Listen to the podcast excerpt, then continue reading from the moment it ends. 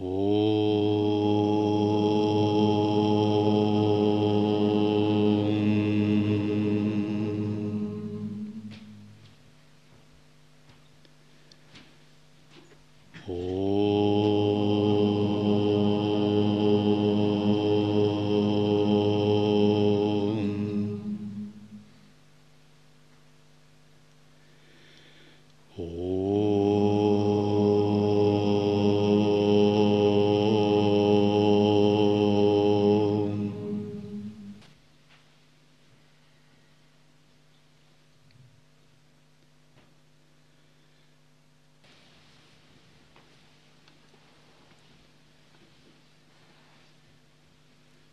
Целью нашей духовной практики является укращение ума. Под умом мы подразумеваем весь этот сложный, запутанный механизм сансарный, который называют антахкарана, внутренний инструмент.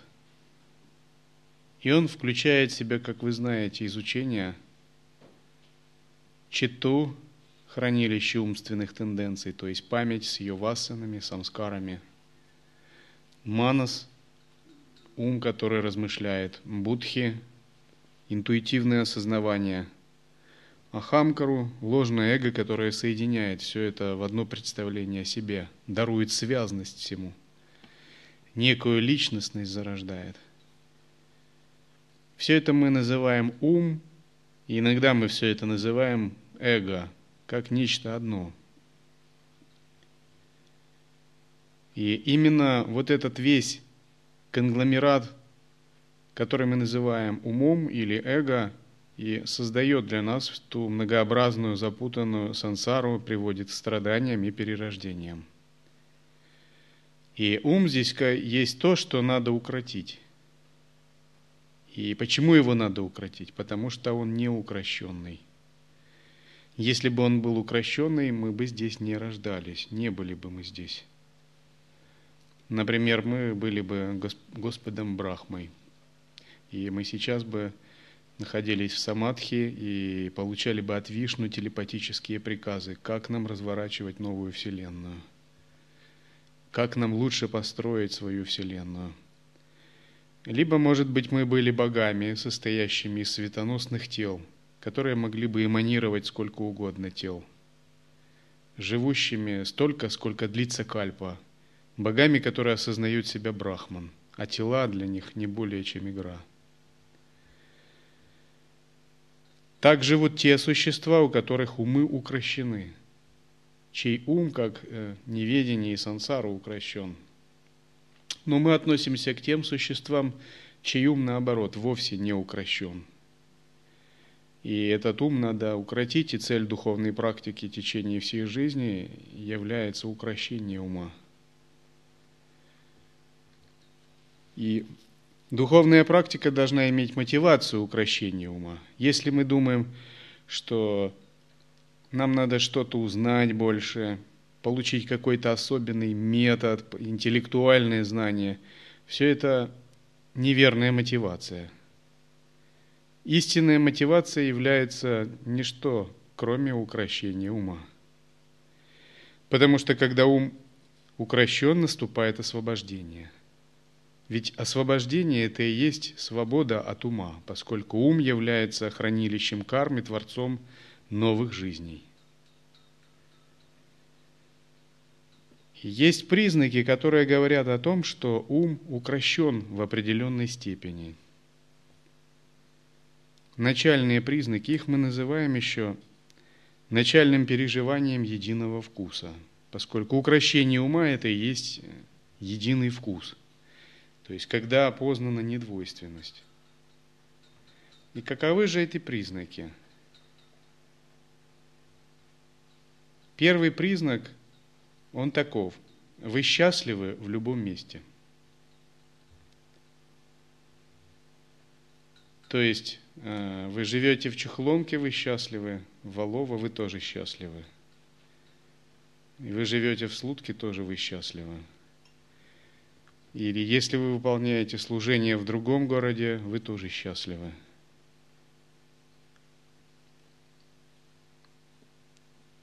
Вы счастливы в ретрите, вы счастливы вне ретрита. Это так, поскольку у вас ум там, где надо, стоит.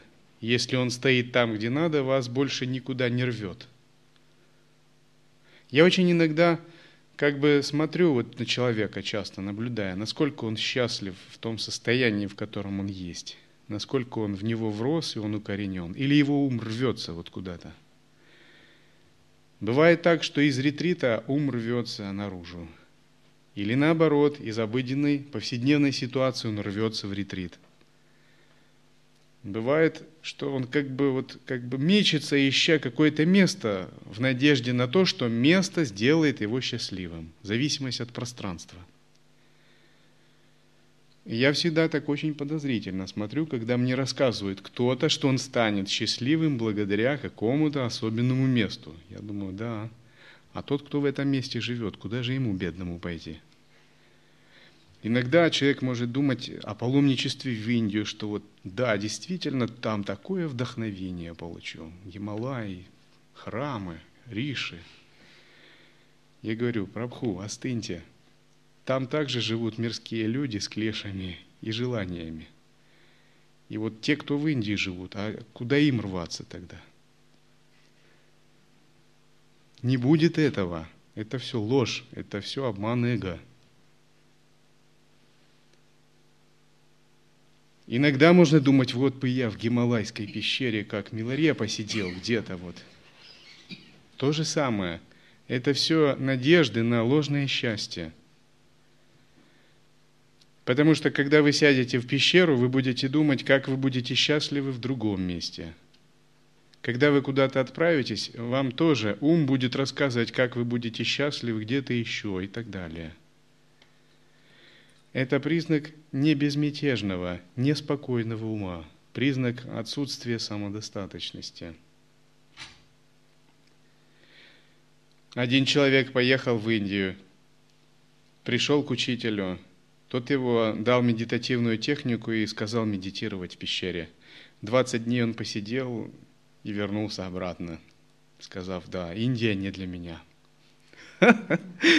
Когда он был в России, он думал, что Россия не для него, что есть какие-то особые духовные места. Я всегда в душе потешаюсь над такими практикующими. Почему? Потому что вообще нет такого места. Если ваш ум э, неспокоен, если вы не обрели внутреннее спокойствие, на Земле вообще в трех мирах такого места нет. И бесполезно его искать поскольку такое место будет найдено лишь в том случае, если вы обретете единый вкус. Это так. И куда бы вы ни забрались, ваш ум будет вместе с вами. И все ваши иллюзии и ограничения придут и скажут, о, а мы тебя уже здесь давно ждем. Давай мы сейчас тебя снова начнем. И человек пришел в это место, а его ум снова его начинает ограничивать. Но напротив, когда человек обретает глубокую медитативность, созерцательное присутствие, расслабление, то ему все равно, в каком месте быть, он счастлив в любом месте. Вот счастье в любом месте – это признак того, что ум укращен. Я могу сказать точно, что я абсолютно счастлив, сидя на своем диване, в моем маленьком домике. Если я делаю что-либо, планирую, это скорее – то как долг, а не мои какие-то личные побуждения.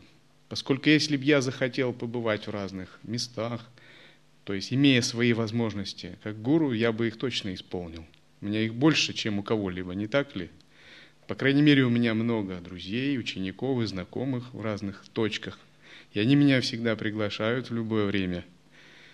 Но я не спешу посещать новые места, потому что знаю, я не знаю, что мне там нужно – Разве что исполнить долг, прочитать лекцию, дать передачу в Дхарме, но никаких личных желаний нет, связанных с местом. И вот счастье, когда у вас есть счастье, оно есть э, в Дивьялоке, если вы находитесь в поездке, оно с вами есть в Москве, оно где угодно вас не покидает. У вас нет никаких особых надежд, связанных с местом. Мы сейчас не рассматриваем вопросы, связанные со служением, самоорганизацией, это другие вопросы. Это уже не личностные, это вопросы необходимости служения. Когда мы говорим, что здесь хорошо бы сделать поселение, здесь сделать бы то, это скорее не от эго исходит, это то, что надо для дхармы. Мы рассматриваем прежде всего личностное предпочтение. Второй признак укращения ума – еда, когда вам все равно, что есть. Если вам дают вкусную еду, вам хорошо, и вы счастливы. Если вам дают не очень вкусную еду, вы тоже счастливы.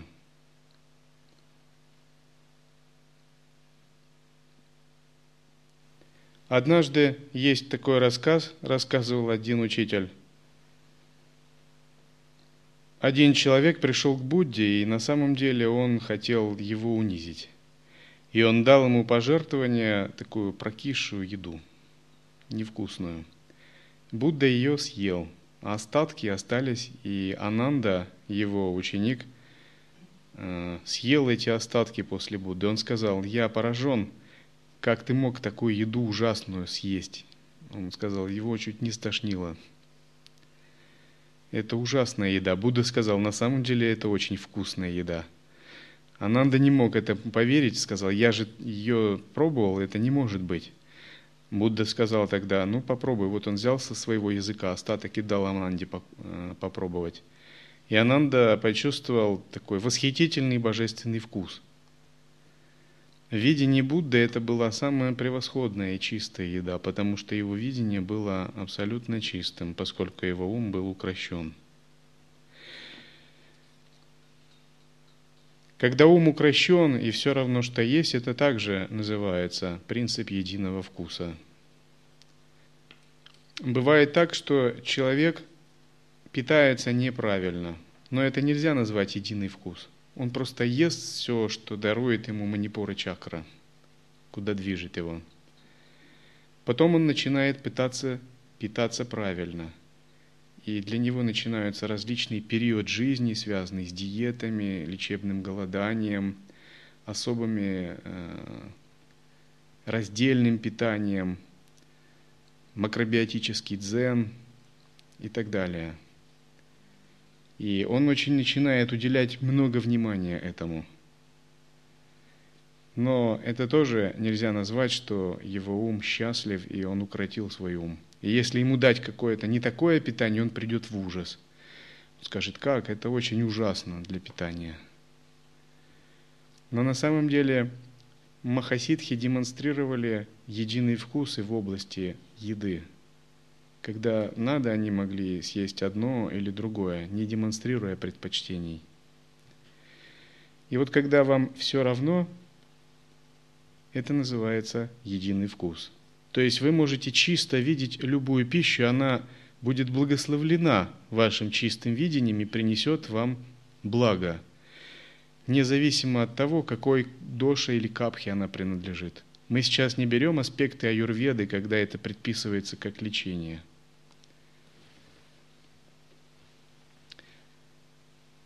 Однажды к одному святому привезли человека, у которого были большие проблемы, в том числе и с пищеварением. Он взял пригорошню шоколадных конфет и коробку и сказал, вот ешь это как лекарство. И врач начал противоставать, говоря, что именно они ему и противопоказаны. Но этот баба настоял, сказал, это лекарство, это не конфеты. Человек съел эти конфеты и вылечился. На самом деле это не более чем фиксированные наши представления. Когда же у нас есть чистое видение, то любая пища становится благоприятной именно благодаря чистому видению. Даже отвратительная пища может насыщать вас, хотя это высокий уровень. И пока он не достигнут, разумеется, следует придерживаться вегетарианской пищи и правильной пищи. Третий признак укращения ума – вам все равно, что одевать. Одежда. Красивая одежда или совсем некрасивая одежда, вас это никак не задевает. Часто я говорю монахам, особенно старшим, одеваться правильно, красиво, когда они выезжают наружу, э, покупать э, одежду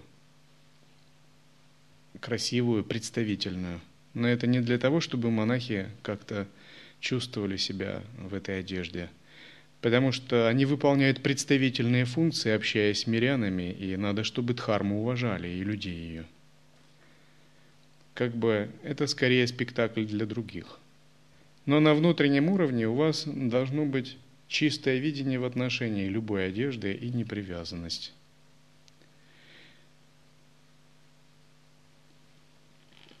Это не так, что управляющий дает вам какую-то одежду, а вы говорите, она на мне не идет. А это мне тоже не подходит. И не по размеру, а по дизайну. Четвертый признак – Кем бы вы ни были, вы счастливы.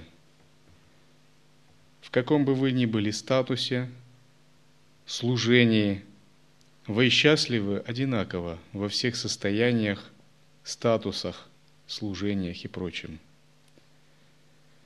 Выполняете ли вы э, служение по уборке двора или выполняете вы руководящее служение, вы счастливы в обеих ситуациях. То есть, когда говорят, о, если ему дать вот это служение, у него будет э, расстроенное состояние, надо отнестись внимательно. Так иногда старшие монахи, учитывая психологию. Грамотный руководитель действительно должен так думать в мирском коллективе. Но в монашеском, когда слишком этому придается значение, это значит человеку, как бы как монаху еще, он совсем как ребенок. То есть, что если ему дать какое-то служение, это сразу понизит его самооценку в своих глазах, сразу введет его в замешательство. Ведь укращенный ум предполагает, что счастье независимо от того, что ты делаешь. А если такого укращенного ума нет, то надо проверить, как же его достичь такого укращения ума. Такое счастье, достигаемое в результате этих четырех признаков, это начальная стадия единого вкуса. И тот, кто его достигает, его счастье становится стабильным и нерушимым. Его невозможно поколебать никакими внешними обстоятельствами, потому что все внешние обстоятельства вращаются вокруг этих четырех признаков – Часто мы в служении стремимся реализовывать очень привлекательные проекты. Такие очень глобальные, такие даже мирян, не относящихся к дхарме, вдохновляющие. Это так, потому что мы стремимся сделать дхарму уважаемой. Но это не означает, что мы стремимся получать эгоистичное э, удовольствие от подобных проектов и подобного служения – тогда бы мы не отличались и от мирян. Все креативные творческие проекты и мирян тоже очень вдохновляют, то есть не следующих пути освобождения, не практикующих. Однако все наши проекты это скорее как подношение. Это не то, чем мы сами пытаемся наслаждаться. Допустим, когда мы очень красиво украшаем зал, мы делаем это подношение святым, подношение дхарме. Итак, счастье, независимое от места получаемой еды, носимой одежде, от того, являешься ты бедным, богатым, находишься в таком статусе или нет, это признаки того, что ваш ум немного начал укращаться.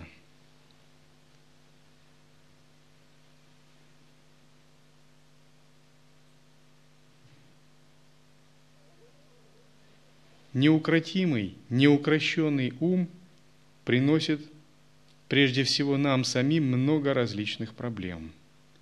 И он принес неисчислимое число бедствий и страданий в прошлых воплощениях. Напротив, когда ум укращен, начинается путь такого постоянного, непрерывного счастья –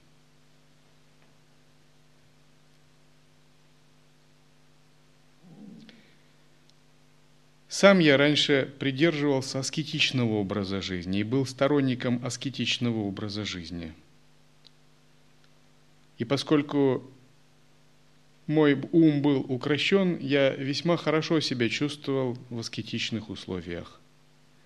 И однажды некий мирянин э, как бы поддерживал меня, когда я практиковал в ретрите. И в ретрите он однажды принес мне апельсин, несколько конфет. И затем он принес мне второй, меня это уже начало беспокоить. Я подумал, не разорится ли этот мирянин. Это очень дорого, очень большие какие-то мне подношения. Я подумал, что мне хватало бы обычного э, рисовой каши, как обычно. Также из всего имущества у меня э, была сумка, одна сумка – Большую часть сумки занимали книги. Я бы не сказал, что сейчас у меня как-то положение изменилось, что у меня есть какие-то счета офшорные или обладание каким-то имуществом. Я себя также максимум своего имущества считаю одну сумку, и мне вполне хватает – если приходится привлекать какие-либо энергии внешние, это дань служению, поскольку без этого не разовьются монастырские проекты и санга. Таким же образом, если вы сохраните вот это счастье по этим четырем признакам, вы всегда будете очень устойчивым практикующим. Одежда моя тоже не особо блистала, поскольку из одежды у меня был спортивный костюм и хлопчато э, защитного цвета брюки и шорты. И ученики меня просили, может быть, вам одеться поприличнее, иначе если в таком виде читать лекции, люди не поймут. Но я согласился тогда – поскольку вы не зависите ни от чего такого, и область ваших интересов всегда находится внутри, вы всегда очень счастливы. А если вы и действуете, то это просто ради других. И когда я начал действовать ради других, то моя немного политика изменилась, поскольку когда ты действуешь ради других, ты должен учитывать их интересы и менталитет. Иначе тебя просто не поймут. Допустим, если учитель выглядит респектабельно, то ученики начинают э, зарождаться верой, по крайней мере, далекие. Они начинают думать, да, действительно, дхарма это чего-то стоит. Но если учитель выглядит как-то невзрачно, их трудно э, как-то впечатлить. Так часто э, оценивалась дхарма. Тем не менее, когда вы привлекаете различные энергии, а эти признаки укращенного ума остались, вы никогда этой энергией не обуславливаетесь. Вы служитель, а не делатель.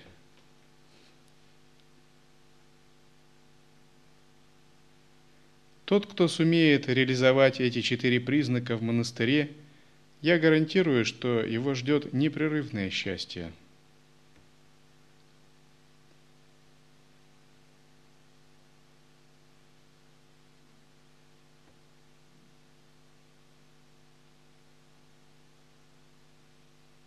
Часто бывает у мирских людей это является большими проблемами, камнем преткновения. Например, они желают жить в каком-то определенном месте.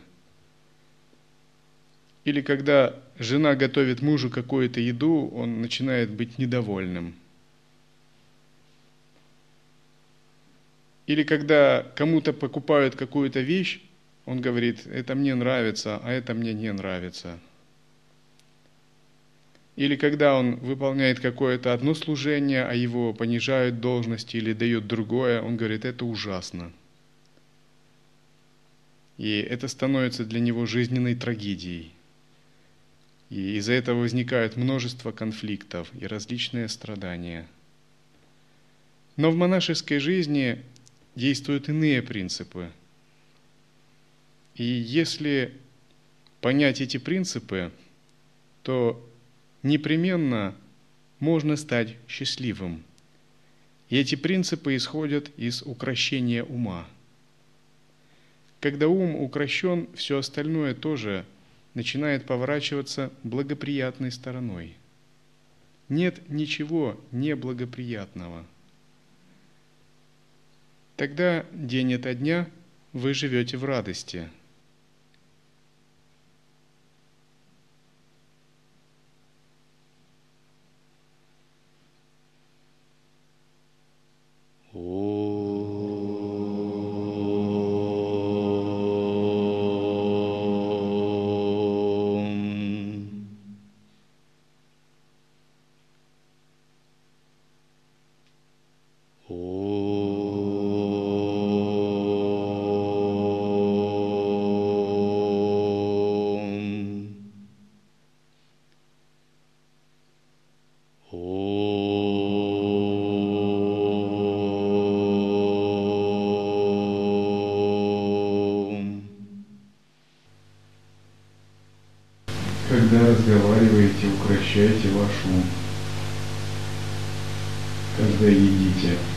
укращайте ваш ум.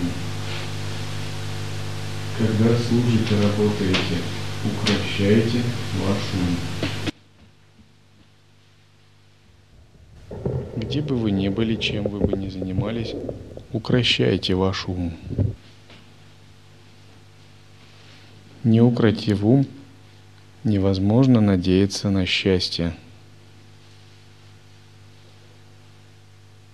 Когда ум укращен, счастье становится вашим спутником.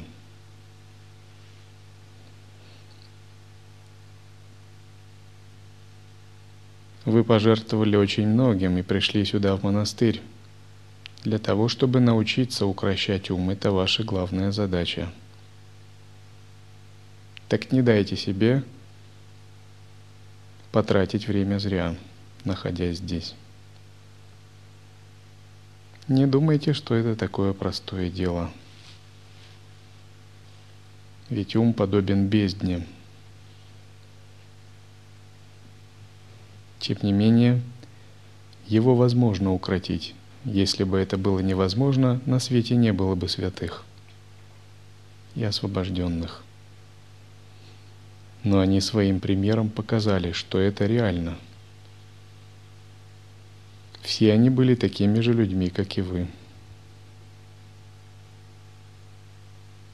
И занимались теми же практиками примерно, что и вы. Жили в похожих условиях, слушали похожие лекции. Некоторые из них были умнее, чем вы. И аскетичнее, возвышеннее, а некоторые, я бы сказал, и нет. Некоторые бы, может быть, и не поняли ваших знаний нынешних, не сумели за вами угнаться.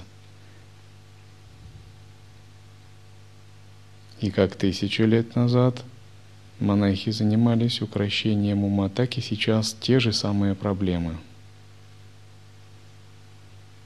И те, которые были до вас, многие из них укротили свой ум и достигли освобождения, просветления.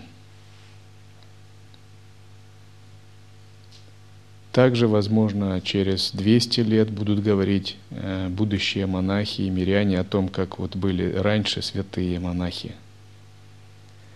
А сейчас мы никуда не годимся. И будут думать о вас, как вы усердно практиковали – и укращали свои умы каковых, вы успехов добились. История этого покажет. И вот кем вы войдете в историю? Укротившим свой ум святым существом. Хотелось бы, чтобы этого добился каждый из вас –